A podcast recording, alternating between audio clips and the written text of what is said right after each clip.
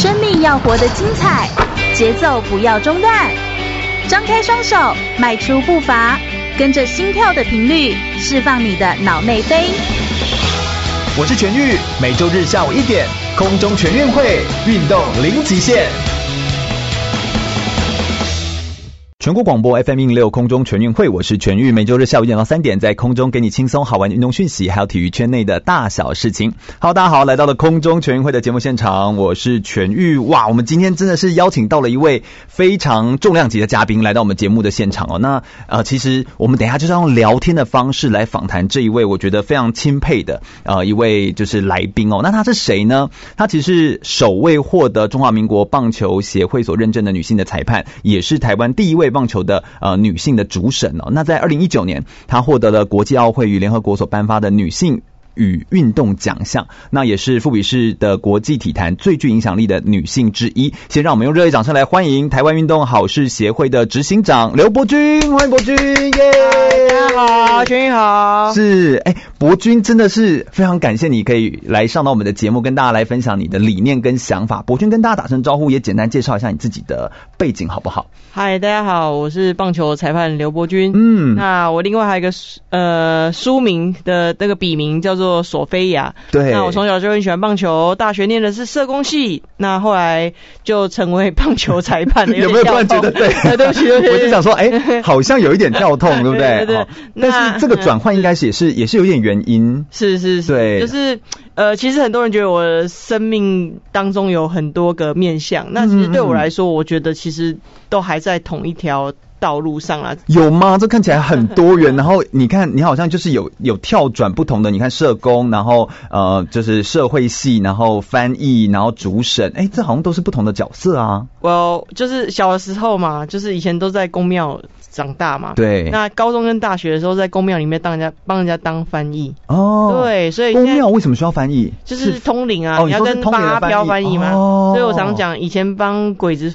翻译现在帮洋鬼子翻，所以，所以大家觉得跳痛没有跳痛啦，都做一样的事情啊，都是翻译啦，都是翻译。哎、欸，那这样听起来就是我也好像也是在做翻译，就是我们把运动员的话语让大家更容易理解哦。OK，翻译感觉是一个很厉害。不过因为你好像更让人家知名知道的是因为电视剧《通灵少女》的那个索菲亚。对对对。哎、欸，这个角色怎么会突然间就是 接到你身上哈？呃，这也都是无心插柳柳成荫，就是我高中跟大学的那。一段时间的经历，在我大学毕业之后，我决定想要过我自己的人生，然后就转棒球嘛。对。那我就把过去以前的这些人生经验呢，我就其实一开始是我去做类似那种心理治疗。哦。那我们在社工的这个治疗里面有一种叫做叙事治疗。有。对。那我就是用本来对对，我那我是自己写自己的故事，后来写一写之后呢，刚好身边的朋友这方面的困扰，我就跟他分享，分享之后他们他们就跟我回馈说，哎、欸，我觉得。看了你的书之后啊，看我写的东西之后，他就比较不会害怕另外那个无形的世界了。哦，对，所以我就觉得，哎、欸，这可以帮助人哎。就是我过去，我原本很不喜欢宫庙的我，我很讨厌他，不喜欢，我不喜欢那个时候的我，因为我觉得我那时候应该可以做得更好。有些事情，我做错了决定，或者是我那时候应该勇敢一点。有很多我讨厌十五六岁那个时候的我。那透过书写呢，我会发，我会。看，再看到过去的自己，对，就是说一样发生的事情我不能改变，但是我心念一转，过去的事情。虽然不能改变，但我心念一转，过去的痛苦就有意义了。我知道我过去受的苦是可以转换用来帮助别人的，对，那我就不会那么讨厌过去的自己了。哦，OK OK，所以、嗯、等于说，呃，那也是一种自己的了解，那有点像是也认识了一个自己，然后因为过去的自己也是自己的一部分嘛，对，哦、你逃不掉嘛。对对对，那，嗯，对不起，那我后来就是把这个书出版之后呢，因为也受到很多呃读者的呃回馈，然后也蛮喜欢的。对。那当时我是在念正大的宗教研究所。对。那那个时候有一个台湾艺术大学电影系。哎，我是台艺大的。哦。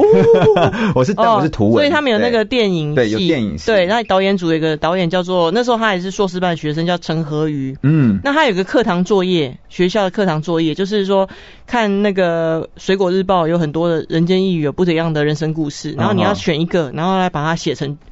人生的剧本来作为那个故事，好酷的作业哦。对，那何瑜就挑上我的，然后他挑上我的之后呢，就写 email 问我说可不可以访谈我，嗯嗯嗯，然后帮助他写这个剧本，对，然后要交这个功课嘛，我说 OK 啊，那就我们都是学生，能帮就帮这样。然后他写一写之后交了之后呢，老师就说，哎、欸，真的写的不错，所以就推荐他修改之后可以投稿给那个公共电视的。呃，学生剧展，因为他们这样子有辅导金，他才可以拍短片。他拍了短片，他才可以毕业。然后那时候他就问我说，可不可以协助他？那助人为快乐之本嘛。我们那时候也在念硕士，知道半工半读真的很辛苦，很辛苦，很辛苦。我就说 OK 啊，如果我可以帮你，我就尽量帮你毕业。嗯，那所以就写继续跟他一起讨论，然后他就拿了那个辅导金，对，然后他拿了辅导金就拍了那个短片叫神算。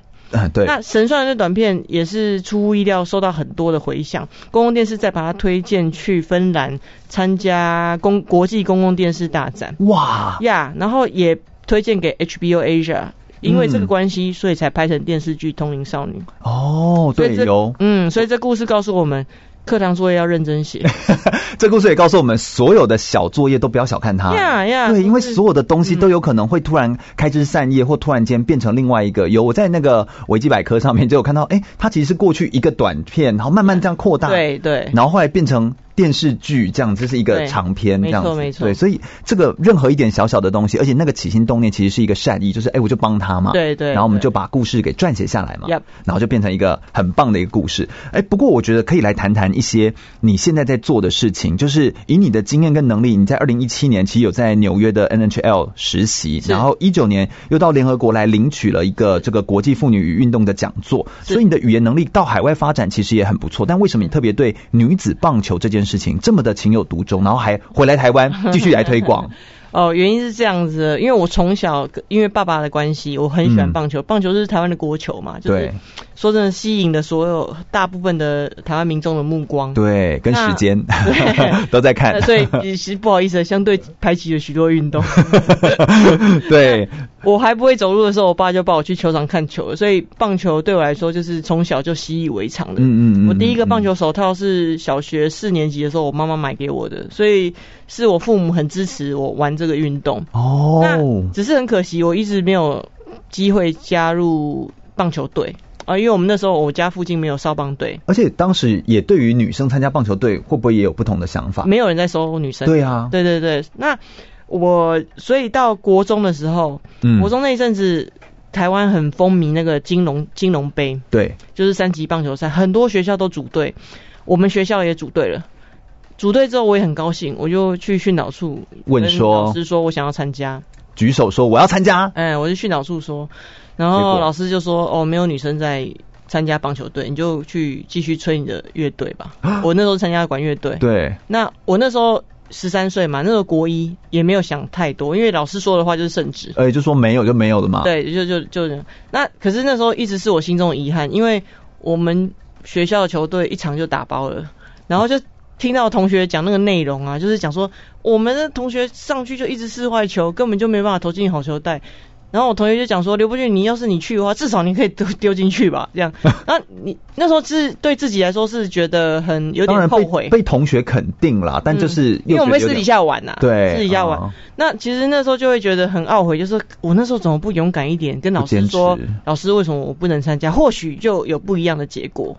啊，老师应该也没想到吧？老师想说，如果有个女生突然跟我说，我一定要参加，对对对，老师也会觉得很困扰吧？呃，所以都不知道，都不知道那个时候如果兼职会怎么样？对，那所以一直抱着这个遗憾呢，我后来进到了高中跟大学，我就开始做棒球的志工，就是说有一些偏乡有需要、弱势有需要的时候，我就是去陪小孩打球，帮他们嗯洗球衣、球裤啊，然后或者是他们到台北比赛的时候，我就募一些钱，然后带他们去动物园啊，就是带他们去吃吃牛排、麦当劳，类似这种。好玩，就是陪伴一下他们。对对对，嗯，那会成为棒球裁判也是因为他们。就是我们到台北比赛的时候，刚好那场比赛很不幸的就是裁判的一些判决，我就很生气。我就觉得说这个我来判都可以。对对对，我就一直骂，我就说你怎么可以这样子乱判啊？这样这样。对。那比赛结束之后，我跟我朋友就一起追到裁判室去问说：你们叫什么名字？你们是有执照吗？你们是哪个办委会的？你们怎么可以这样乱判？然后他们都不理我。嗯嗯嗯然后我就唠了一句话，我说老娘来站都站的比你们好，我要判什么东西？真的。然后那时候我就回零六年，那时候我就在回家的时候，我就上网查查怎么成为一个棒球裁判。你自己查，对，上网查，然后就是充满动力。哎，有些人都动力一下子啊，你知道，就是气头上，然后唠了一句狠话，然后都是没有。但你就是真的就要去做。而且我另外我那个朋友跟我一起去抗议的朋友，他说他没有办法当裁判，然后我就说没关系，你就可以当记录。哦，所以他现在也是我的伙伴，他现在在做记录。哦，所以就是真的是两个人都立下心愿，就是我们真的是要改善这个这个环境跟这个修纠啊修纠。真的真的真的，所以其实这个改善跟这个呃这个改变，它其实只是一个开始。但是后来博君，我觉得他在做的很多的改革，包括他现在在推的这个性别的平权，我觉得他其实也是呃身先士卒，然后。不畏强权或不畏其他人的这个看法或不同的观点，但他就是坚持想要去做。我们等下来聊聊，因为博君他接下来有呃，其实你现在有两个协会是不是对，一个是台湾运动好事协会的执行长，一个是台湾女子运动体育协会的理事长。没错，没错。对，然后所以呃，这两个哎协会在做什么样的发展？同时，你从呃灵媒的身份翻译，然后又到主审的这个多元的人生跟角色，你是怎么样去找到自己的定位跟位置？然后以及你好像有一直在强调你要三正掉性别歧视这件事情，哎，怎么三正掉性别歧视呢？这到底要怎么做呢？我们等一下在广播节目当中都会一起来跟大家聊聊。不要走开，马上再回来。我是举重的世界金牌郭幸存，您现在收听的是 FM 一零六全国广播全域主持的空中全运会。继续回到全广播 FM 一零六空中全运会的节目现场，我是全玉。我们今天特别邀请到的是台湾运动好事协会的执行长，以及台湾女子运动体育协会的理事长刘伯钧来到我们节目现场，欢迎伯君，耶、yeah！大家好。是的，博君，那个关于台湾运动好事协会这个协会，我有看到你们的那个名称上面的描述，是因为你你呃，我们都知道嘛，国家要强，其实体育要强，体育要强起来这样子。但要贯彻体育要强这件事情，其实它是一个理念。那你们应该呃很。希望可以把这样的理念给扎根，让更多人可以来了解体育运动。然后我看里面协会邀请的人，其实蛮多都是大咖名人，就是曾公啊、宪哥啊、佐佐吕杰啊、浩仪，然后方玉律师都在里面。那你们渴望聚集在一起，为台湾做哪些的改变呢？呃，是我们现在目前这个协会是属于台湾运动好事协会，英文是 Sport for World。嗯，那。其实现目前是登记在算是社服团体，OK，那所以主旨等于是是在扶呃扶助比较弱势的运动员，因为在台湾的话，因为我们体育因为我们的历史包袱的关系，对，我们体育原本一开始不是因为你热爱这项运动，所以才开始组织这运动，我们有肩负那这样很古早的时候要肩负一些为了国家的使命，嗯、就是国际能见度，然后为了让世界看见台湾，呀呀呀，那在这个情况之下，我们有很多。呃，小朋友们或者运动员们为了国家争光之余，有些做到了，那还还有很多就是陨落了，就是对。对对对受伤啊等等，因为毕竟以前那个医疗也还科学运动医疗还没那么发达的时候，嗯嗯，那现在这些年开始已经开始注意到这个状况，就是说体育运动。运动员这些生涯规划，运动真的只是为了奖牌而已吗？对，啊，我们也看到了体育运动对孩子身心发展的好处。就比方说，我们台湾最风靡的这个威廉波特，有没有？大家都熬夜起来看我们的共同历史记忆。对，其实威廉波特他的这个 league 的宗旨，他直接就告诉你，我不是在培养优秀的棒球员，嗯，我是在优培养一个优秀的公民。对，就透过一个运动，让你成为一个更好的人。嗯，所以一样的，呃，我们这个协会一开始的。起初的目的也是希望，如果台湾有这些儿少的运动员，对，不管男性或女性，我们可以提供各项的协助，让他可以发展成一个更更健全的发展，而不是只是打球打球而已。嗯，那尤其在台湾，有些你去参加集体住宿运动训练的球队的小朋友，其实通常家境有些也是蛮辛苦的，真的，因为得要吃这个苦，然后那。为什么我们邀请这么多大咖来哦，像宪哥啊，然后曾公等等，嗯，那我们就是希望说，我们不是只有给他们一些生活的辅助，我们还想要给他们是 role model，然后提供一些包含客服、生涯的规划辅导，然后企业的参与，甚至于一些大学的这些连结，我们希望他对于他自己的未来是有想象的，是，否则的话。在台湾过去的这个体制里面，打球 你就是认真打球，第一成绩才是重要的，其他不重要。然后他在这过程当中就这样子被我们的大体制而牺牲掉了。对，那非常可惜。那我们不能把这些责任只丢在教练身上，因为教练你要管这么多的孩子，说真的，你连家里雇两个孩子你都觉得很累了，更何况一个教练。对，要雇个十几个、二十个。对，而且教练很多生活上自己本身也没有被好好对待。哦，所以其实我们都只是一个受伤的大人，然后却要来照顾这么多的孩子。然后再创造更多受伤的运动员。Oh my god！呀呀，所以我我们想说，我们赶快终止这件事吧。我们现在小小的，但是至少我们做我我们各自在各自的岗岗位上，我们发挥我们自己的一些影响力来做。所以我们现在一开始去找一些，就是目前已经开始合作的是北投女垒。那未来我们还是再去扩展其他的点的学校，就是帮这些孩子做一些。找一些 role model 啦，做一些座谈啊，然后给他们一些读书计划啊、课程啊，然后还有一些企业跟学校的参访。我们希望对他对于未来对于读书是有想象的。这真的非常的重要，因为呃我自己也有一个成立一个新的协会，是呃就是在做运动员生涯规划的发展协会，那就专门在做运动员生涯规划。因为我自己就是在做这个方面的教学，我就觉得生涯规划当中就是要有一个典范，是要不然他会没有东西可循。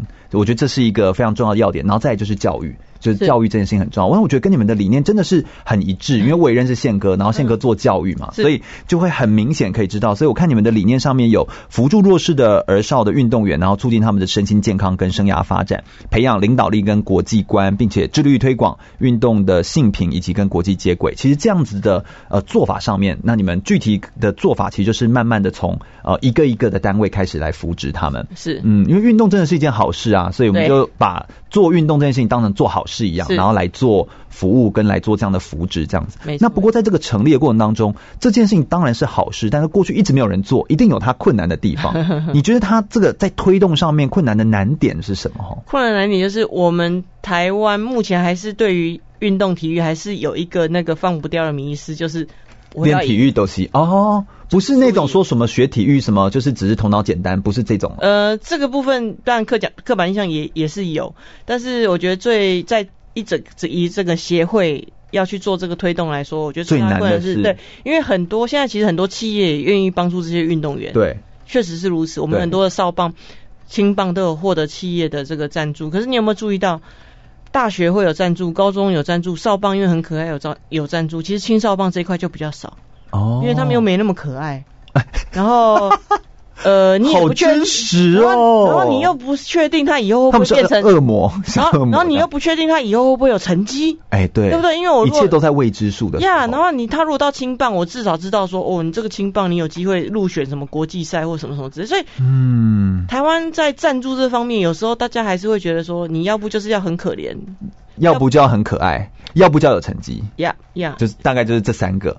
哎，但是你知道，在那个青黄不接，我完全可以理解这件事情哦。就是在那个发展的阶段的时候，人不可能一开始就是哦，但好像一开始就是可爱哈，就是那个可爱这件事情是天生的啦哦。但就是我说，不是一开始就会有成绩的，它也是一个培养的过程。然后再加上，其实这也是我们现在运动员生涯规划遇到的难点，那就是我们大部分补助也都是补助已经很有成绩的运动员，因要不然你怎么补助？就是你没有一个标准可以补助，但是真正需要的是。没有成绩的，对，甚至说是他现在没有成绩，他才需要这个补助。等到他有成绩之后，其实大家都会想要补助他。呀呀呀！就是这个，你知道这个很吊诡的地方。对，所以如果我们还是以单一的标准，就是以成绩来作为划分的标准的话，那这样子就就要再陷入我们这个当中这个迷要求小孩子有成绩的这个迷失当中。天呐，哎，但这好难哦，因为这个这个根本就是要改变他的想法，哎。就整个整个他的他的 mindset 要改变。呀，所以我们现在如果假我们就想说，假设我们开始做，如果我们能坚持做，我相信很多企业也是会愿意一起这样做，因为企业可能就是他。专注是在专注他的本业嘛，嗯，他不会像我们一样去上很多体育啊、生涯规划什么，未必是了解。所以如果我相信，就像是我现在在推这个协会，还是有很多支持我们的人，就是我们诉说我们的理念、我们的计划给他们。其实很多愿企业，我相信是愿意长期的投资。嗯，因为他们要投资的是教育，但是问题是，呃，你们也要告知他，很明显就是我们不是短期内就看到一个结果。呀，那这样要怎么说服他？好难哦，我觉得这真的不容易耶。就是对，就是其实最难的都是推。理念的东西。对，然后理念的东西就是它需要时间，这就是为什么我在呃中华奥会里面，我们在做那个运动员的教育，嗯、就是我们做教育的推广，这很困难，因为呃你没办法马上就是 OK。奖牌的话，明年就可以看到有没有奖牌。Yeah, yeah. 但是教育推广就是你不可能说明年就看到他已经彻底翻转，yeah, 就不是这样。人家才讲十年树木，百年树人呢、啊。教育就是一个这么伟大的事业。真的，真的，真的，就是需要大家长期来投入啊，帮帮我们啊，啊，这件事情非常的重要啊。另外还有一个协会，台湾女子运动体育协会的理事长，那这个主要是想要做些什么推广？Okay, 好的。因为呃，在这我会成立两个，其实两个协会目的都是一样的啦，嗯，就是宗旨其实都一样。可是为什么会分两个？因为是限于台湾的法规，台湾的社社团社社团法人，你要你要社会福利就是社会福利，你要做体育性就是体育性，你不能用体育性来做社会福利。Oh, OK，所以一个是社会福利的，一个是体育性的，一个是体那个体育会馆的，哦，就是体育协会。OK OK，然后一个就是做社会福利团体的协会。我了解了，我了解了，因为我们要符合法规啊，是是是是，不能和在一起。那女体这部分是因为我后来也因为大家的厚爱，有一些荣誉之后，那。不同的单位可能在性平的一些案件都会自动跑来找跑来找你。那不限于棒球的项目，我原本是在棒球的项目，那开始哎也有垒球的、踢拳道的、足球的，不一样的 case 都到我这里。只要运动，然后又跟女性，Yeah，就直接找你。对，那我也不能讲说呃 不要不要，对，嗯嗯，荣誉就是责任吧，就是哎好像也该做点什么，所以我才会后来就是成立这样一个女子体育协会，因为我发现哎台湾我们自称是。性别平等推动最前端的，但是我们在体育这方面没有任何一个组织是专为女性而发声。没有吗？没有任何一个吗？那你数数看呢？我想说海伦有在做，但是他们是用记者的角度，他们就用报道，但不是用争取权益这个方式，是不是？对啊，我们也没有任何就是为女性一个特别的一个管道或平台，或者是。但是我们有很多社服单位，不是都在为女性，然后不管说是女性的父权，或者说是女性的呃被家暴，有啊有啊，但没有体育啊。哦，是不是独独体育被忘记？是不是？你有没有发现？所以我觉得体育本身它有一个很吊诡的地方，就是体育是一个以男性为主导的社会环境，但已经被大家框架认为这理所当然。呀呀呀！所以其实各协会里面其实也都有女子运动组，像比方说我们的羽球、网球，其实我们女性的成绩很耀眼，举重什么都是国际都是女子射箭，没错。但它还是必须是在一个协会底下，所以。在推广女性运动，或者是女性的这些倡议，或者是保护等等来说，就是包含说场馆设施的更 friendly 啊，或者是、哦、呃 fifty fifty，你知道奥会现在推这 fifty 这个发展的部分来讲，嗯、我很多协会都愿意配合，但是你知你知道协会都小小的，就几个人而已，对，他不可能独独拉一个人出来来做女性，更何况你这样做也会跟很多协会需要的人重叠，呀呀，所以我就想说，好吧，那大家没有人在做这一块，我来做，那我现在协会做的。目前的业务有两大块，一块呢就是做运动当中的性平的教材。怎么说呢.就是我们现在台湾有很多的性平教材，对，各式各样的哦，从小到大的体育的呀。你有发现有吗？有有否运动员呢？真的没有。对啊，你这么一说，这是真的。大部分都是健康与体育教材!健康与体育。对啊，然后他就会谈很多，嗯，就是健康类的身体啊。是啊，可是我们体育很多啊，为什么？因为我们教练在指导当中。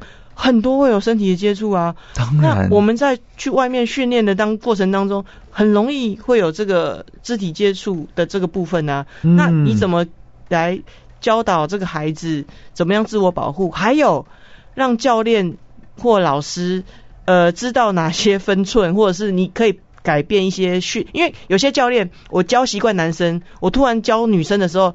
他可能不适应，对，那他不适应，所以他有些造成的，我有时候我手上遇到案件，他不是故意的，他真的不是故意的，但他不知道女生的敏感度，会这么不舒服，女生会注意的点跟男生会注意的点本来就不一样。对，你男生可能可以摸摸哪里，女生有些时候他们上场都随便打屁股或怎么样，你怎么可以对女生这样子做，对不对？就会不一样。对，那有些就是对，有些教练觉得说我教就是这样教，我没有那个意思啊。可是有些女生就是我就不想要你这样教，可是男教练就会觉得说你这样没有让我我没有办法一视同不是一个群体呀，yeah, 所以我就觉得，欸、那也算有一种霸凌的感觉，就被群体就是压抑、嗯。那我觉得这是缺乏一个沟通了。是是是，我们这个多元教练绝对不是故意的、嗯。所以我说性平不是说女权至上，女生说什么说了算，而是性平是你尊重每个人选择。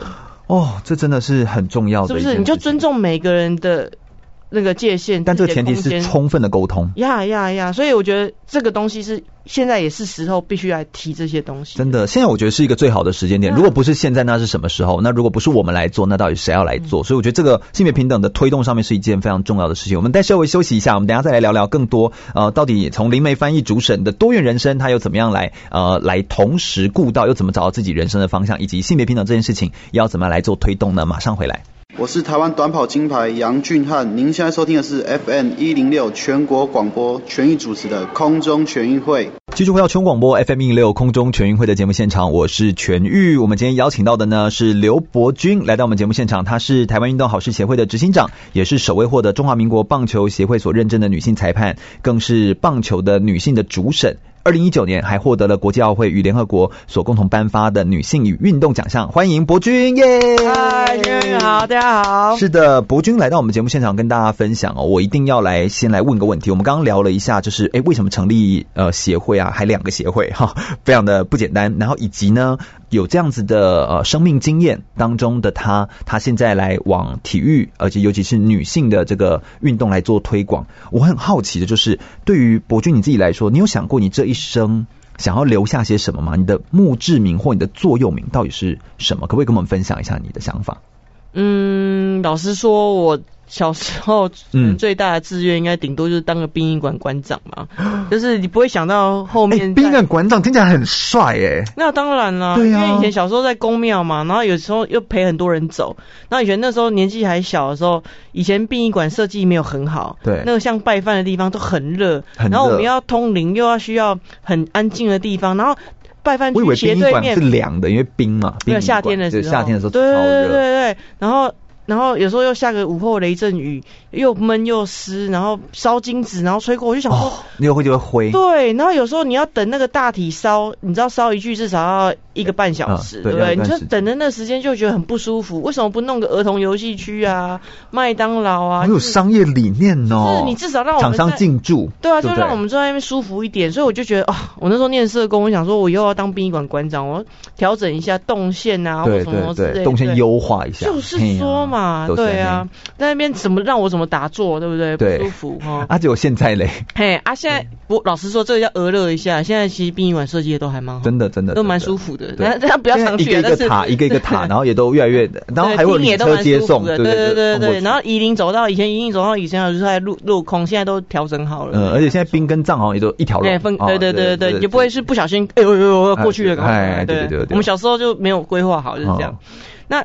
所以以前顶多志愿是这样，但是我真的没有想到说，哎、欸，有一天我可以站在联合国大会，就是那个颁奖台上说啊，我是台湾人这样之类的。对，这对其实有点出乎意料。所以我告诉自己也是说，啊，这辈子这样好像也 也也就够了，可以，可以，可以。所以接下来要做的就是说，你不不是不能要为自己活，你知道，为了为了台湾而活，就是能做一些贡献，我们。社群的事情是这样想的啦，是，是就希望可以贡献更多。嗯、你前一阵子的脸书上面还留言，就是你在颁奖那现场的时候，然后有一个律师跟你换名片，对对对，然后的那个故事，然后我听了也是，对，他就跟你说，哎，你都在联合国拿奖了，你怎么还觉得自己没什么？对对对对，就是我们华台湾的那种文化里面都会贬义，对对对，就想说啊，我老高啦，念书你以为念书好就怎样啊，或是我们台湾就是过去几年其实。因为也是国际的关系，我们总觉得我们都是醒不啊。然后你知道，我们体育出去也是吞下去，哦、对，就是忍耐，就是忍耐，就是忍耐，就是哎，相忍为国。对对对，然后你出国的时候，你你知道。大家在台湾的时候，你都会觉得啊，我们是国家队的话，你会怎样？其实出国很辛苦，欸，很辛苦啊，很辛苦。很辛苦，欸。你自己当翻译这样跟，你也会发现哦，那个不是大家想象的说哇，住饭店，他们很多都要自己来。对，而且自己弄住饭店，你也都是半夜三点才睡，住饭店有什么用？对，然后还有很多就是很难想象啊，就是比赛前一天到，嗯、那你时差怎么办？那你势必要自己先处理。先处理的话，你订得到吗？你订，那你就算先订的话，嗯、你有那个钱吗？你愿意 support 这些运动员吗？这真的都是问题。题，对、啊，我们的那个 back out 真的不是我们想象的那么简单哦。嗯，所以呃，一直以来我们这样子习惯被对待，就是觉得啊，你不可能改变什么了。就像是我刚开始站棒球裁判，很多甚至我的同学，大学同学念社工的，都直截了当的。就跟我说，你以为你是谁啊？你不可能改变什么之类的，会会直接。他们是社工的人呢、欸，你的同学呢？啊哈，对啊，就是那种你在大体制无力久了，哦，你就觉得不会没有用的啦。你讲一讲，没有人会就觉得我们好渺小，呀呀呀我怎么可能改变什么？呀呀，就是你满腔热血，明天醒过来还是一样啊。你你你能怎么样？你能？哦、我的天呐！呀，就是，可是事实上，很多你关于理念的东西确实是如此，所以他要点时间。呀呀呀，所以。我那时候开始慢慢有一些在国际上招总之后，也也也很多人就会期待我说，啊，你可以为台湾棒球做什么？你会做什么？那我觉得印象很，我我那时候都跟别人讲说，哎、欸，我连顾巴豆，因为你知道我们那时候念做社工，我一个月只有三万多块薪水，你是要我做什么？我是能做什么？我连我自己生活下来就是就是也是不容易的，对，所以。每次人家说你应该做什么的时候，我都说我尽量，我尽量，我尽量。然后我的我只能想到说我能做什么，我我尽量。那那一次在联合国的时候，是颁奖结束之后，隔天早上，我们是住在联合国大楼对面那个希尔顿饭店嘛。对。联合国他们真的老实说很优待我啊，我们就住，他让我住在那个。你是受奖者。呀呀，他让我住在顶楼顶楼的单人套房，这样子很舒服。嗯那下下来吃早餐的时候啊，就有一个也是蛮有名的律师，然后就跟我交换了名片，然后他就跟我说，哇，我昨天的演讲他觉得很很很感动，然后他很期待我之后未来为国际的女性怎样怎样怎样怎样。对。然后我那时候第一个反应，不知道是因为刚起床还是怎样，我第一个反应就是说，哦，我我我我一个人而已，我不能做什么，我我我只 I'm just a little little man，我没有钱，我没我我我做不了什么这样。然后他是用一个。很惊讶的表情跟我讲说：“你昨天晚上在联合国大楼拿一个世界奖，然后你告诉我你没什么。”对啊。然后我当下也是被他震撼到，我说：“对，哎，好像是，哎、嗯，对。嗯”那我那时候就我觉得人就是那个转念呐。对。回来之后我就觉得那勇敢一点啊，勇敢一点就来做协会。因为说真的，我说的一个人不能做什么是，也是你不管要做什么活动，要推广什么，一个人真的没有办法。嗯。所以我就问我的。刚那个时候刚好工作也要转换，就是我在思考未来的下下一步的时候，我就有一些比较志同道合的伙伴，我们就会说，那我们一起出来做协会好不好？然后我们甚至于跟我的伙伴讲说，那时候伙伴只有两个人，我就说，甚至于如果发不出薪水，你们 O 不 OK？嗯嗯嗯，然后他们就说试试看啊。对，试试看这样子，都要落泪了，天哪！对啊，其中一个，然后我完全可以理解，因为我自己现在做协会，我就是这样跟他们说，就说如果发不出薪水，对对，各位拜托，呀呀呀！然后我们另外还有一个就是，但我真的觉得可以找到有有共同共鸣的人一起聚在一起，还真的是很感人。然后还有另外一个伙伴是他家，他还有爸妈，然后要瞒着他爸妈。不敢让爸妈说他离职来做协会。天哪！对，然后我们还有老，然后还有小这样子。呃，是没有小，但是就两两个老，但是老老人就是长辈就很挂心啊，就是还有劳健保怎么办？就是我们要想办法瞒着，嗯，瞒着。天哪！对，对对，说你为什么要离职去做那个协会？那所以，可是那时候我就是告诉自己说，就就。就牙一牙，就就做做是对的事情，自然众人会来一起来协助。真的，真的，真的。那真的也是很感谢大家的那个帮忙，就是愿愿意愿意来协助，所以还好薪水有发出来。然后我们办公室各界响应。对，那我们办公室就是跟人家合租，嗯、跟别的协会 share 办公室。我懂，然后嗯，我们一开始就是用那个，呃，也是朋友家里面的折叠桌。嗯嗯嗯。嗯，折叠桌。然后我就在脸书上问，我需要电脑，我需要。厨师机，我需要什么东西？然后大家家里有二手的也无所谓，就就还有桌子椅子，大家就捐过来，协、会就这样开始的。是，是所所有东西的开始，就是它是一个理念的发芽，它其实都是不简单的，它不是一个马上就可以成型的一件事情，所以我觉得。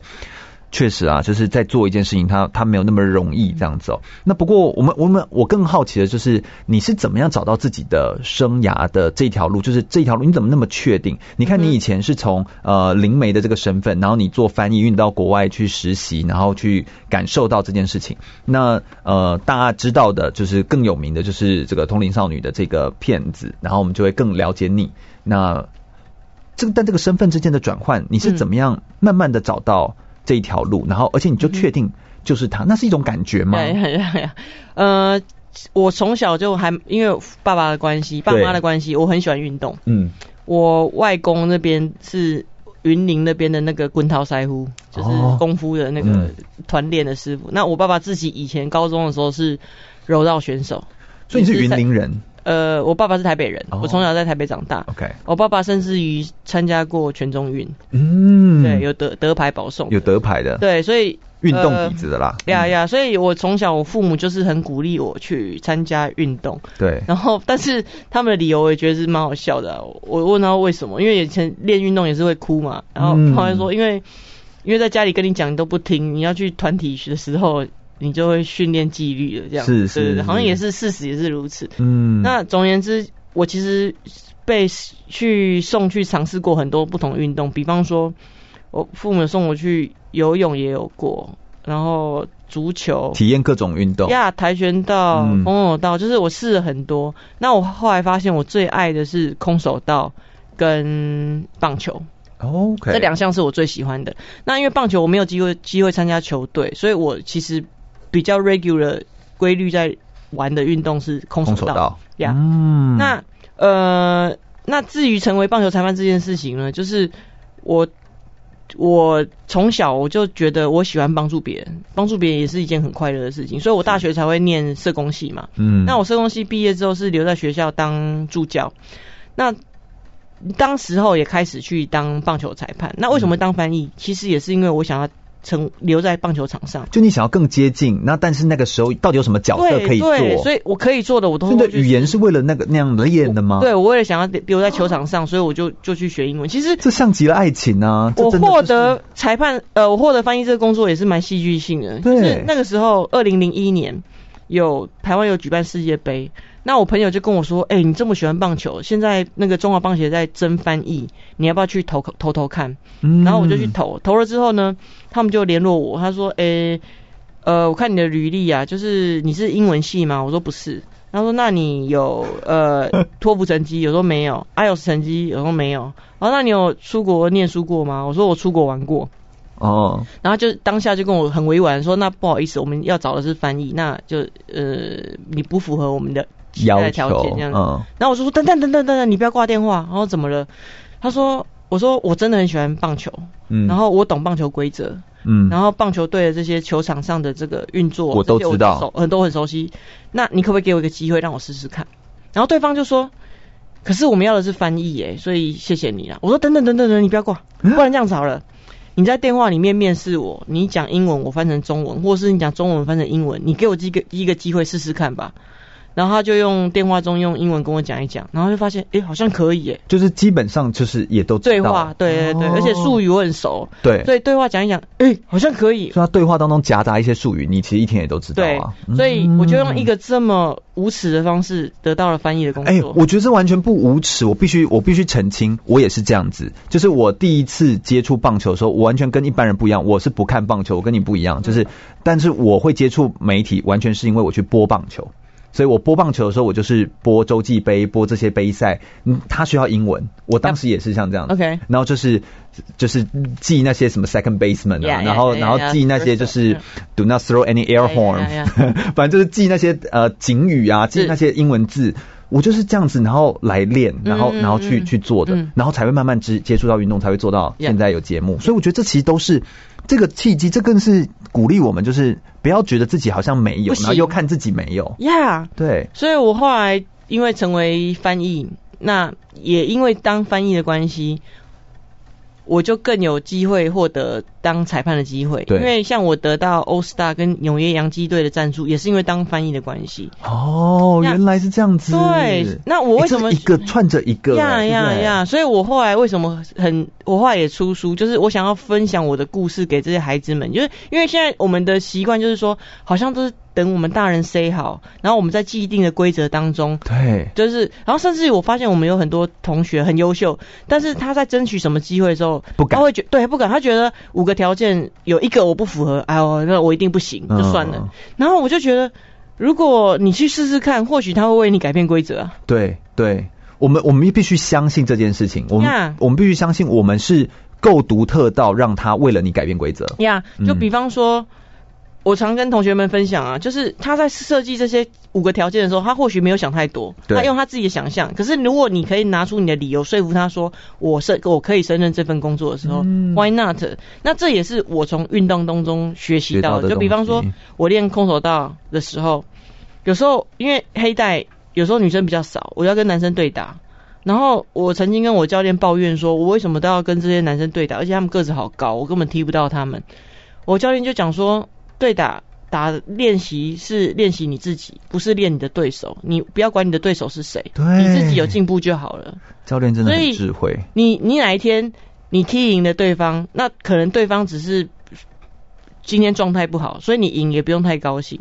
你今天踢输了对方，可能是别人真的够优秀，那你就是在练。运动的过程是让你变成一个更好的人，而不是当一天的输赢，当天的输赢。对，所以我觉得。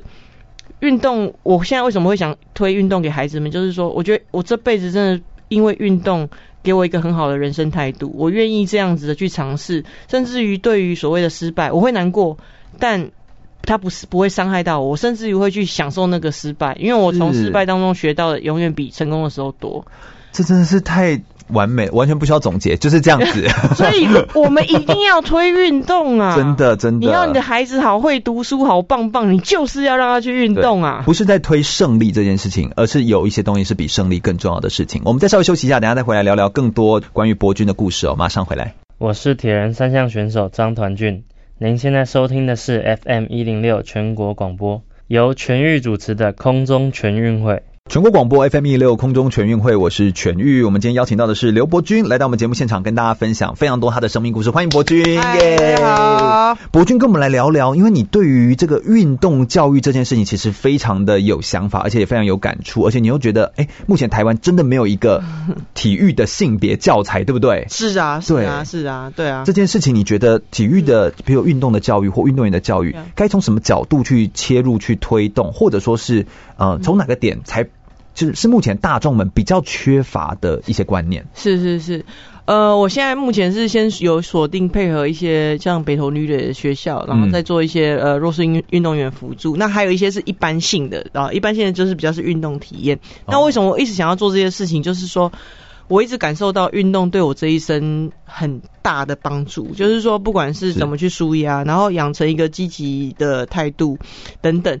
那我希望把这些我自己的呃，等于是不能讲说成，可以讲说成功的这个秘诀还是什么之类嘛，或是自己的经历啊，对，大家可以一起变得更好。就是，哎、欸，我从一个宫庙，然后觉得没有未来的人可以变成今天现在这个样子，我都可以做得到。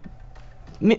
大家都有可以做到，就是你已经算是跳痛当中的某个很极致的跳痛 的感觉，但是哎、欸，其实其实你你都可以做过来，就是用你的喜欢，还有你从运动当中学到的事情。但我觉得我们在做运动的教育哦，就是我自己也在教生涯规划，我就会发现有些人他对于生涯规划或对运动教育。最诟病的点就是他觉得老生常谈，他会觉得说，这不都是我们都知道的事情，我们知道了，你不用再说一次了。嗯嗯嗯，好像会有这点这种感觉，他们会觉得说，嗯，你你说来说去还不就是这些东西，就是人要尊重对方，要要要要努力，要念书，要努力。也是很重要。但是但是要怎么让他们更有感觉？嗯，因为我觉得我们在台湾比较少去在体育这部分，我们觉得我们比较少所谓的 role model，我们的 role model 都是属于那种金牌。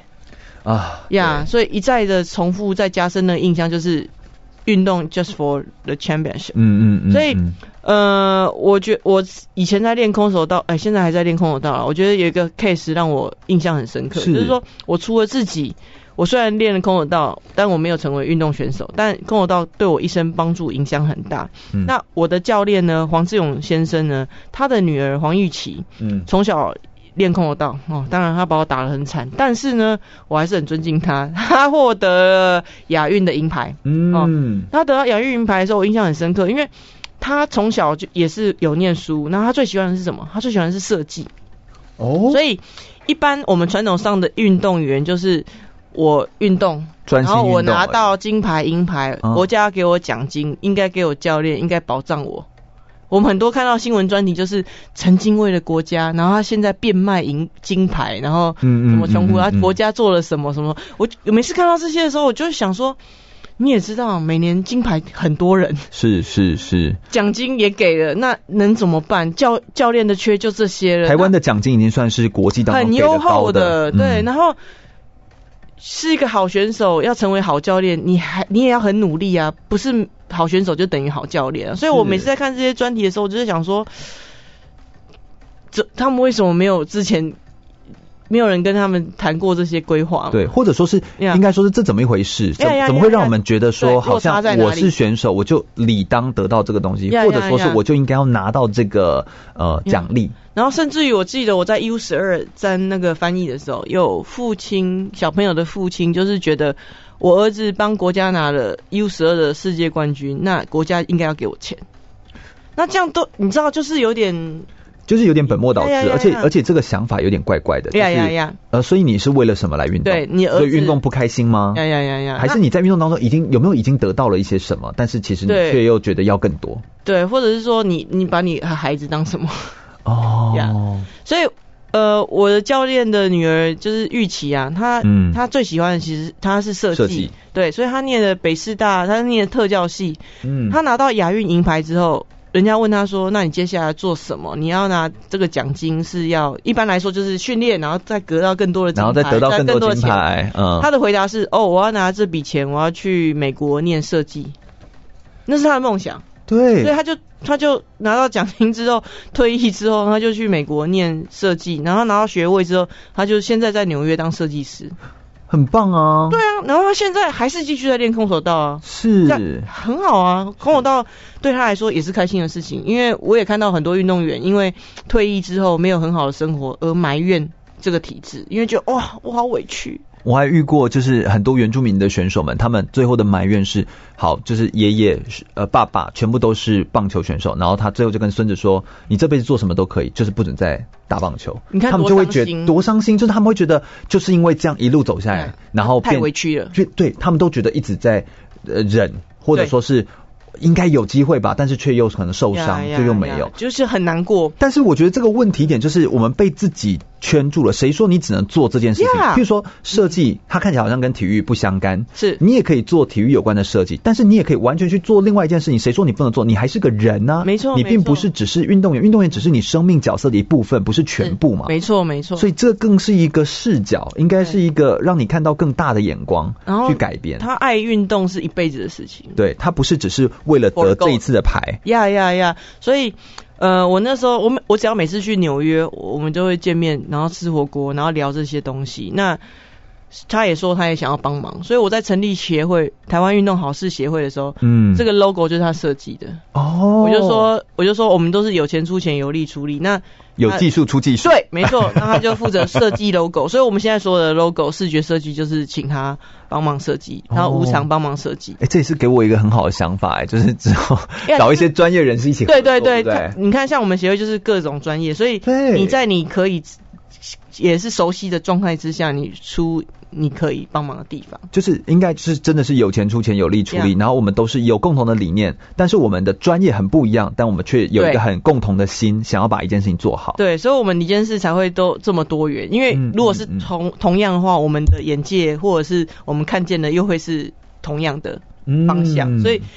我们才会说尽量的去多元。那所以我现在提供给孩子的方案，也就是说，像我们现在很多的活动，就是跟台北大学校友总会合作。为什么？哦。比方说，我我们办的运动体验，那我们接下来会去办一些像大学校园参访。那我们就是一系列的接到了台北大学，因为理念相同，嗯，校长也很认同，校友会认同。那校友会呢，又很多都是各个企业。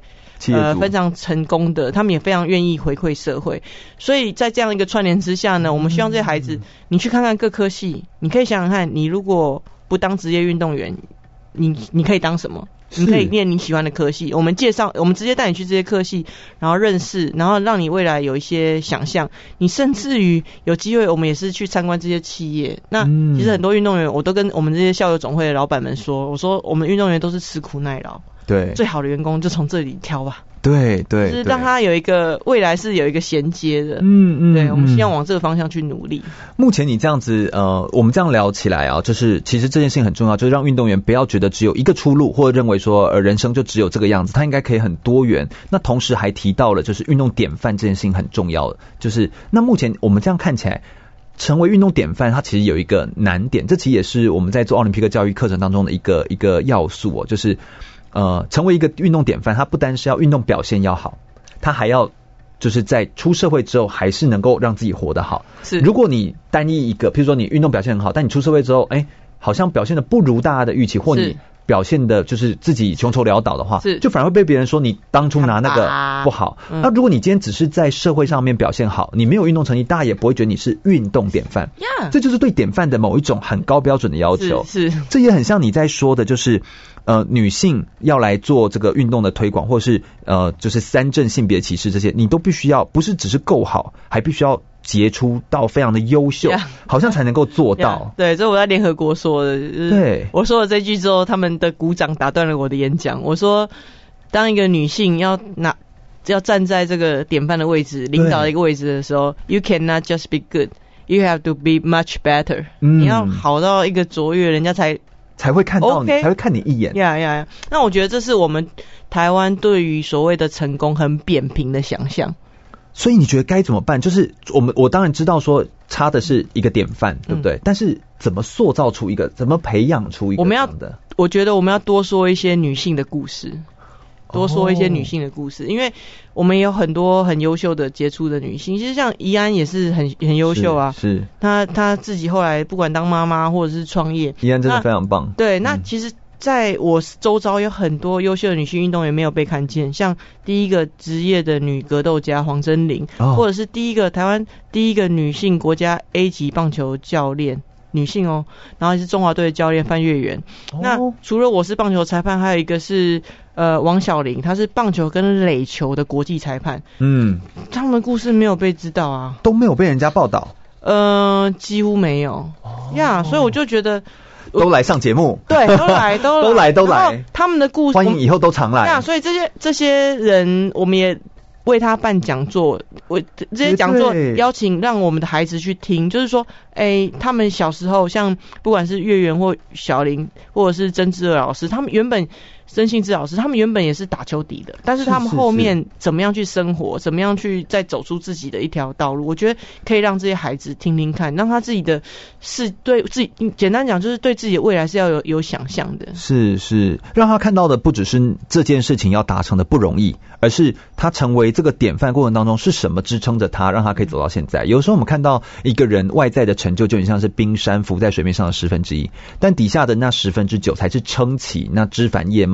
撑起那上面，他十分之一看得到的，那底下的关键点，他看不见，但他却成就了一个人被看见的一切。我觉得这才是所有在做呃教育的推广当中最核心。它是一个抽象的，它不容易看到，但它却是至关重要的一个部分。我们等下再来聊聊更多，就是呃关于三正性别歧视这件事情，到底要怎么样对于性别歧视这件事情可以 say no，同时呃。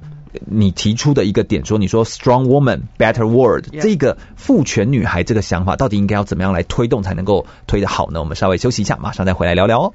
我是奥运体操选手李志凯，您现在收听的是 FM 一零六全国广播全域主持的空中全运会。全国广播 FM 一零六空中全运会，我是全玉。我们今天非常荣幸邀请到的刘伯君是台湾运动好事协会的执行长，也是台湾女子运动体育协会的理事长，同时也是富比士国际体坛最具影响力的女性之一。欢迎伯君！嗨 Hi,、yeah，大家好。伯君刚跟我们谈到典范这件事情，嗯、你好像有一些案例可以跟我们分享一些运动典范的例子，对不对？对，我刚刚也是分享了许多，就是呃，我们台湾我身边很多很优秀的女性，但是她们的故事从来不会被看见，也不会被说。那我觉得这样真的很可惜。就是说，我们对于运动典范的这部分，老实说，我是觉得有点狭隘。我们传统上、历史上的包袱影响，我们还是会觉得金牌，我们就是要记得那个金牌。嗯、可是说实在的，比赛这么多，你记得几个金牌？对啊，全运会一年到底有两百个金牌吧？对，so so 对。那我们当年有这样金牌文化，当然也是为了。获得国际的目光啊、嗯、知名度，让我们中华民国在国际上还有一席之地被看见。嗯，那今年因为疫情的关系，大家应该很深刻的感受到，嗯，五块钱的口罩也可以让我们享誉国际啊。是啊，是啊，对，不是只有金牌才可以第一名可以被世界看见，甚至于说我们的金牌这么多。不过，国际奥会给我的世界奖是站在国际奥会跟联合国的舞台上，对，嗯、即便我不是一个运动员，所以我一直说，站到国际上，国际外交、软实力或者是运动的楷模，它可以有很多个面向。是，而且我觉得你这样子其实就像是一个典范，因为你你站出来的一个最大的提醒就是。不是说你必须要是呃唯一只有运动员才能够成为被看到的一个可能性，还有很多种，而且运动周边的产业太多了，是，你可以在每个产业当中，我们都可以去找到自己的定位，然后让自己发光。没错，所以我自己担任裁判大概十四年的时时间哦，那前面三四年是当然是最辛苦的时候，前面三四年的时候，很多人都是告诉我说，就是没必要，对，就没必要啊，就是。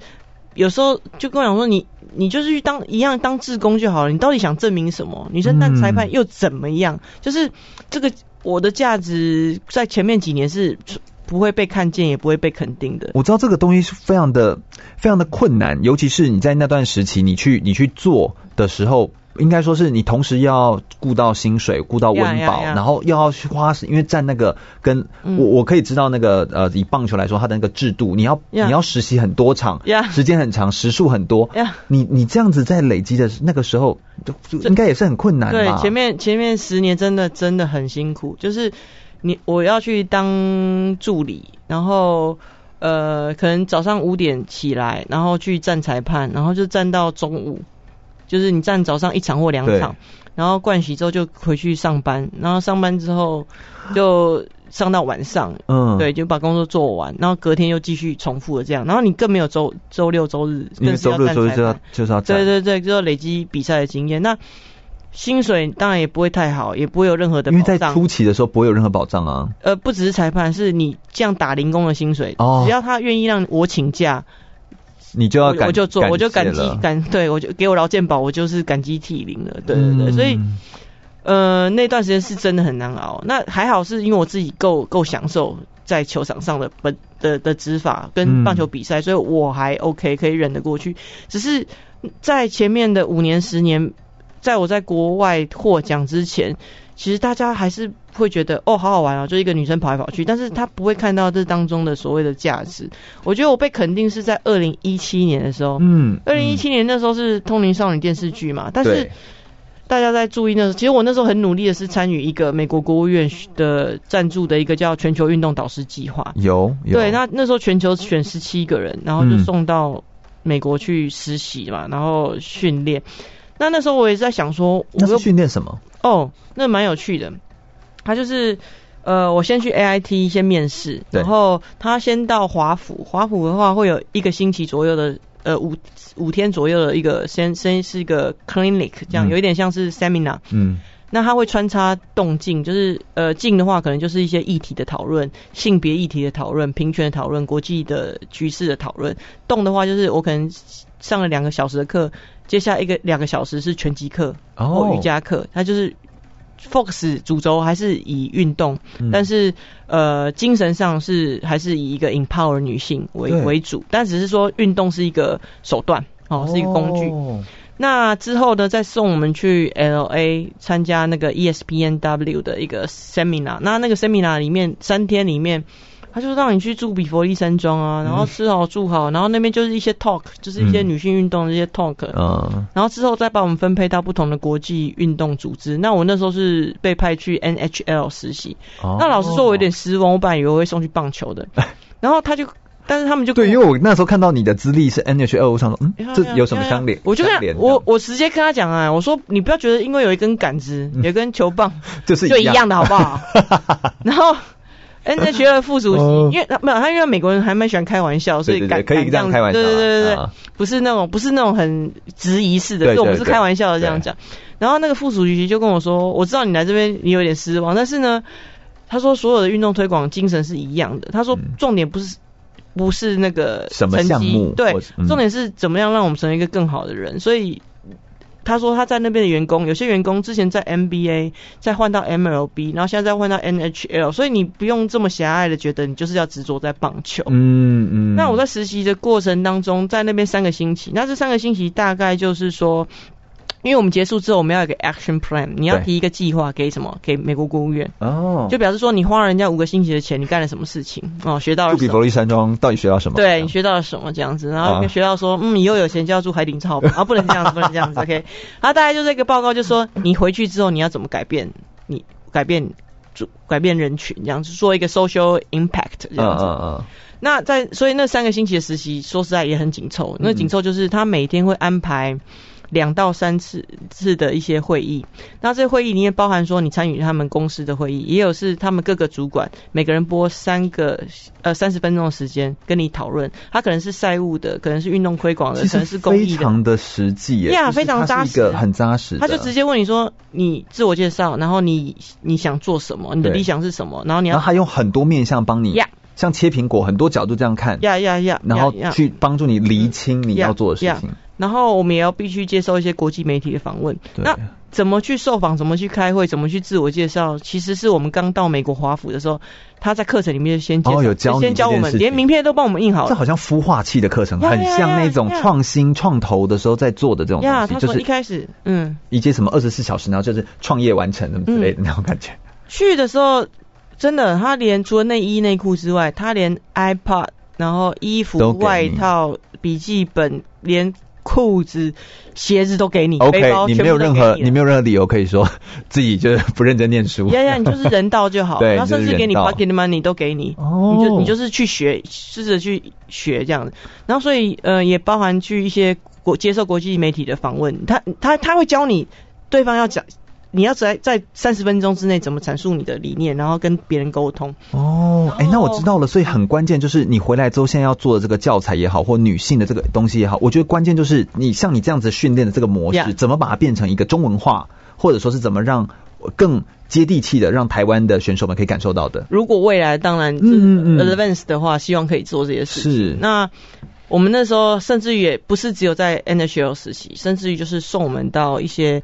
只要我想见的人，比方说我想认识 M L M L N L B，他说我们帮你约，嗯嗯，M L B 的国际部主任，OK，我们就帮你约，帮帮你用 meeting，就是等于他尽他尽量帮你做一些 social connection，connection 都帮你建立起来了。对，对。然后呃，我们最后发表之前，还直接送带我们去 Google 总部，跟有。跟所有参加的这些主要的体育组织，什么 N C W A 啊、N H L 等等的这些主管，就在他面前发表你的 action plan，嗯，这样子。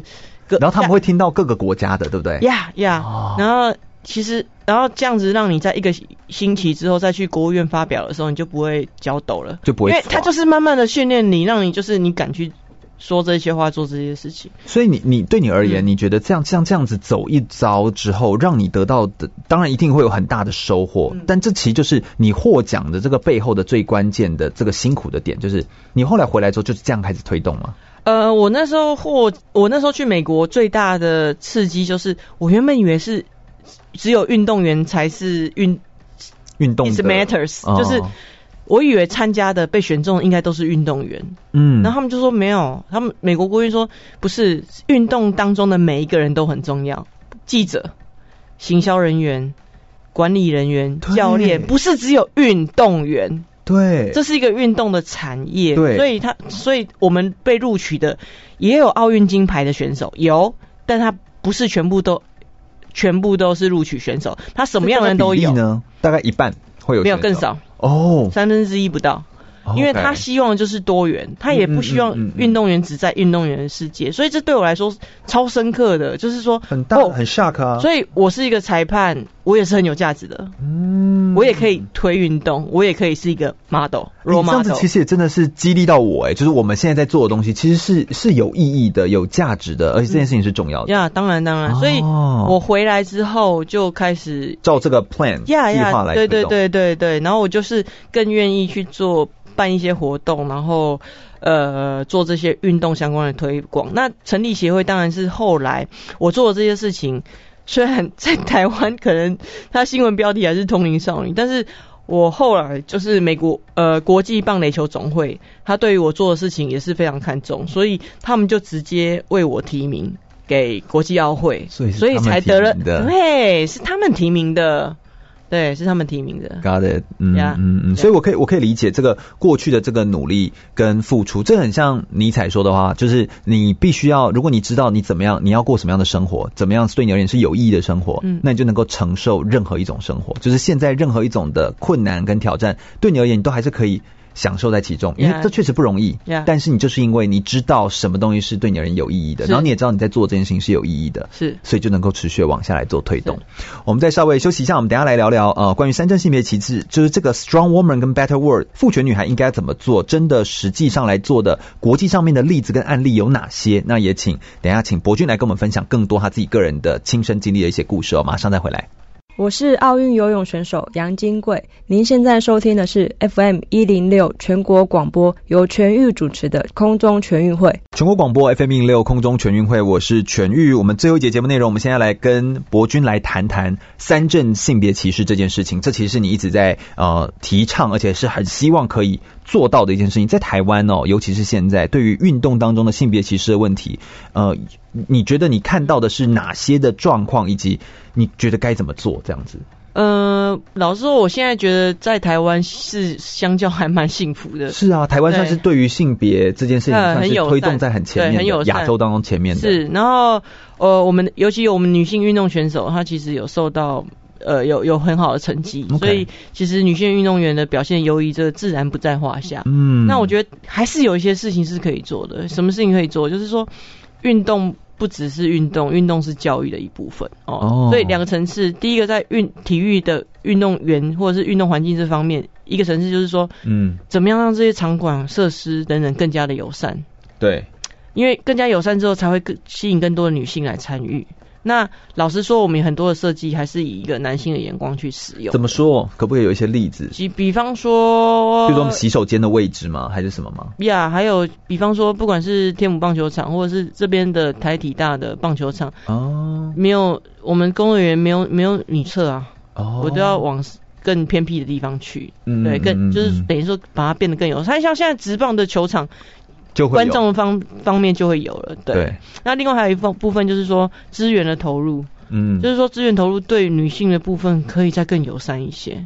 哦，有，但是我觉得可以再更。譬如说呢？嗯、譬如说什么？譬如说，呃，相关投入的这些经费啊，嗯，对啊，那当然棒球是比较一个极端的一个例子啦，就是说，对，因为棒球之前就是都没有女生嘛，呀呀呀呀，但是因为现在在呃，就是我们从 Agenda 2020之后哦，嗯嗯嗯嗯，其实就一直在提倡说这个男女的比例在运动当中的比例这件事情必须要平平等这样子哦，那。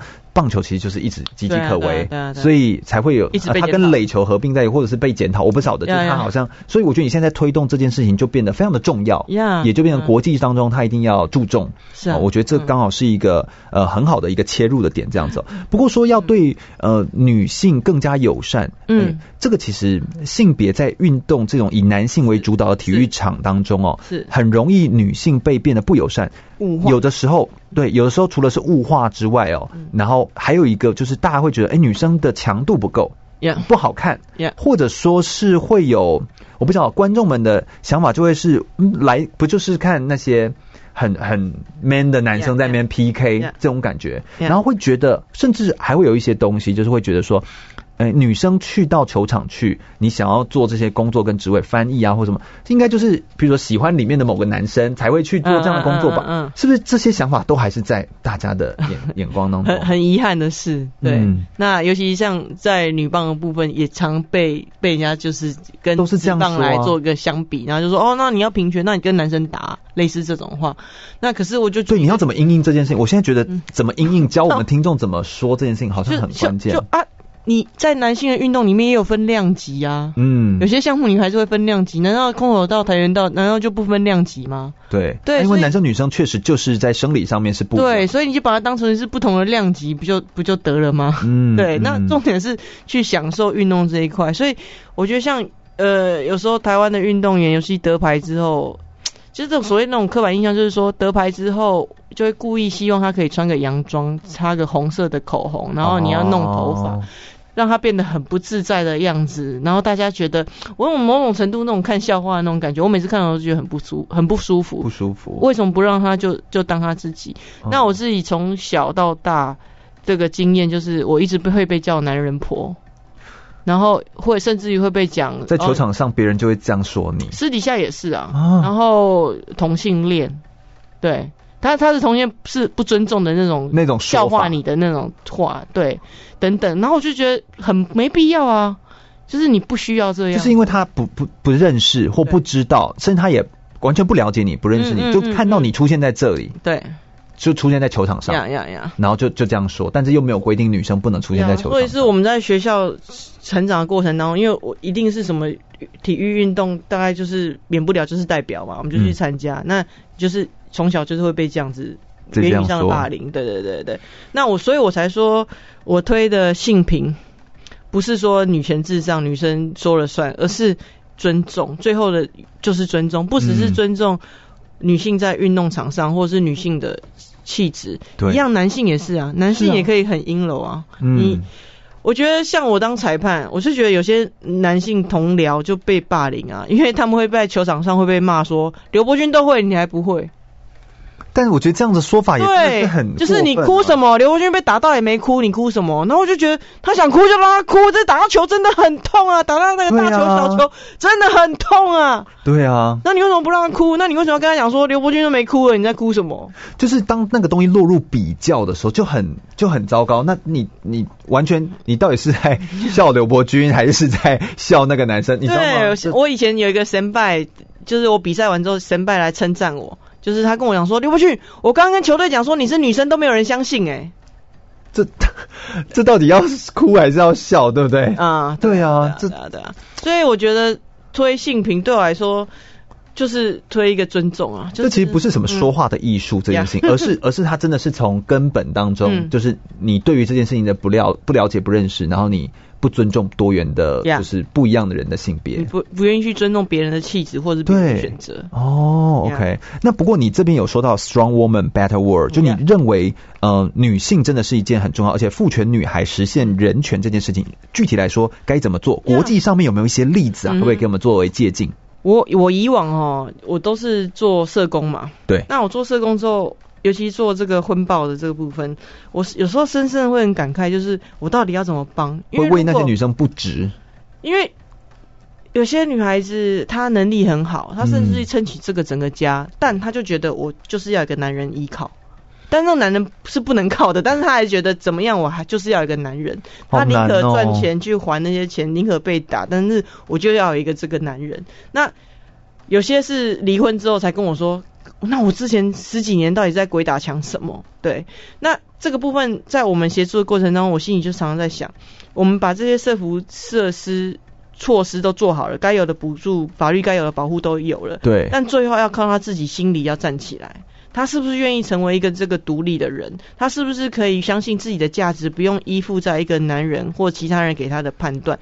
还是有些人会觉得，我觉得离婚很丢脸，我觉得单亲家庭对我的小孩不好。等等这些东西，而继续维持的这些所谓的家庭暴力，所以我说 Strong Women Better World 就是说，如果嗯一个所谓的弱势的女性或者任何人都一样，当你当你自己心 装睡的人叫不醒，当你自己不愿意真的独立站起来的时候，身边的人怎么帮你都没有用。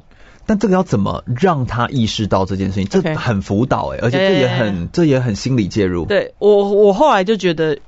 运动是可以是一个，为什么是运动是可以是一个？因为运动是一个你跟你自己在一起的过程。这时候他会开始去认识自己的身体。嘿，我们现在台湾，你看看哦，现在很流行这个修图软体。嗯。为什么会有这些修图软体？你是你不喜欢你自己吗？嗯。我们要瘦才好看，要白才好看，我们要怎么拍才好看？我们甚至，嗯、难道你自己不好看吗？还有虚拟角色。呀，你为什么 你为什么这么不喜欢你自己啊？嗯。呀，那。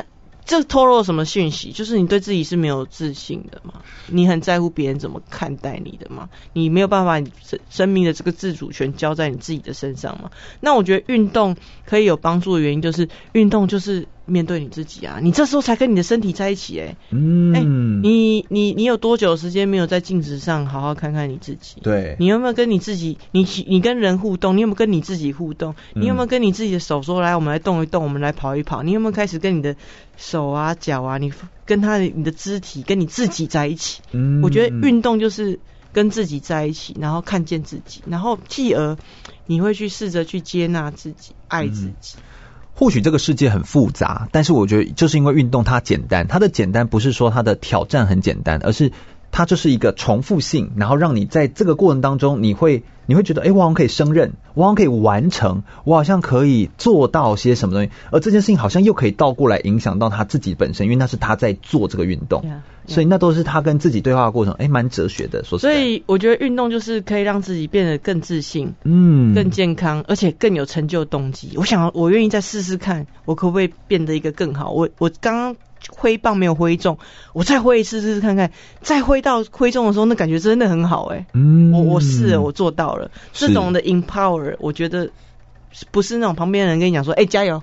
这样子，对，而是从自己你真的去做到长出来的力量。嗯，那个长出来的力量跟别人帮你的力量，或别人帮你推一把，或环境给你的力量，其实是截然不同的。而且，或许那个持续性更久的是你自己可以生成的那个力量，那是更重要的。还有一个点是，呃，我在性别平权这件事情上面，怎么样可以让女性参与、更投入来参与体育这件事情，好像是一件重要的事情。那不过，呃，我想要。听听博君的分享，就以你的经验，身为呃女性的主审啊，还有你参与事务的经验，可不可以跟我们鼓励一下女性朋友？就是其实女性参与体育活动是有诸多好处的。我们刚刚讲了很多，就是为什么体育活动当中男性参与的比较多，女生参与的比较少。但是女生参与体育活动其实是有一些好处的。我们应该可以换另外这个角度来来跟我们分享一下。呀，当参与运动，说真的，你就是表示你要把时间跟资源花在你自己身上。哦，哎，这个点很好哎。那你就是要爱自己嘛。嗯。那男女之间来说的话，其实男生比较容易一些些。我跟男生孩子一起，男生朋友们一起去打球，一起去玩，或者是他参加这些体育事务是。看看似理所当然而健康，可是女生有时候就会觉得啊，我先把家务打理好，我先把家里处理好，我先服务其他人，然后最后最后最后我再来照顾我自己。所以，哦，我觉得女性是参与运动是一个照顾自己的事情。我懂你的意思，看见自己的事情，就很像那个 gay out 那个那个哈，就是会叫 gay out 家后，就是在家的后面，就永远都有一个支撑的那个人，但是你永远看不到他。Yeah. 然后女生都会把自己放在那个角度，你看到这个，既然已经是那么根深蒂固的我们的华人文化，而且我们以此为荣啊，然后我们以没有自己为荣啊，这是我们的台语嘛说的这个词，我们以没有自己，女生以没有自己，大家都没看到我，这样就是最棒的。Yeah, 女生。你看到你自己，你花时间去运动，你是自私啊你啊！嗯嗯嗯，这种想法，嗯，就是因为这种想法的关系，才会让女生其实参与体育的比例低。那也因此造成，当我们现在要推动的时候，难度高。呀呀！哦，我终于明白这件事情。所以，那可以怎么鼓励他呢？毕竟他们。呃，应该说家里的重责大任或一个家庭的责任，其实是两人都要一起来分担的。嗯，但是能够有这样的意识到的人，或者说是你知道，还有家里有公婆啊，要有各种。现在拜于科技所赐啊，还有政府的这个空间的这个规划所赐，其实运动已经相对于过去可及性都很高，高高很多了。当然，当然，所以我觉得至少意识上，你先意识上说。我愿意一天花三十分钟的时间在自己身上，嗯，从这边开始就可以了。这就是一个非常重要的一件事。参与体育其实要把时间跟资源花在自己身上。那其实是一个 empower 自己，对，empower 自己，然后让自己可以赋予自己说，我值得。呀，yeah, 对，我觉得那个我值得这个点其实是一个很重要的关键。没错。哦，我觉得真的是，我今天真的是太有收获了。我真的好喜欢，好喜欢这样子聊这个东西哦。就确实，呃，很多时候就不要给自己设限，好好享受运动，享受自己的人生，然后让自己知道，其实我是可以爱我自己的，我是可以拥有这么好的东西，因为我值得。嗯，他不需要任何的理由，他不需要说啊、呃，先生愿意让我去，no。是你值得，所以你就可以去。你本来就应该被好好对待。太好了，我觉得我今天被很好的对待的，在在这个节目当中，我们可以大聊这件事情，我觉得非常感谢，也再一次感谢博君来到我们节目现场，跟大家分享这么多精彩内容。空中全运会是一档专门在介绍体育运动选手生命历程故事以及运动的呃分享，我们让大家可以听到运动选手的声音、体育人士的声音，让大家可以进一步热爱运动，也热爱这些运动员。如果大家对空中全运会的节目内容有兴趣的话，欢迎可以上脸书来搜寻空中全运会，注意“全”是一个草在安全的“全”哦。空中全运会，我们每周日下午一点到三点在空中等你喽，拜拜，拜拜。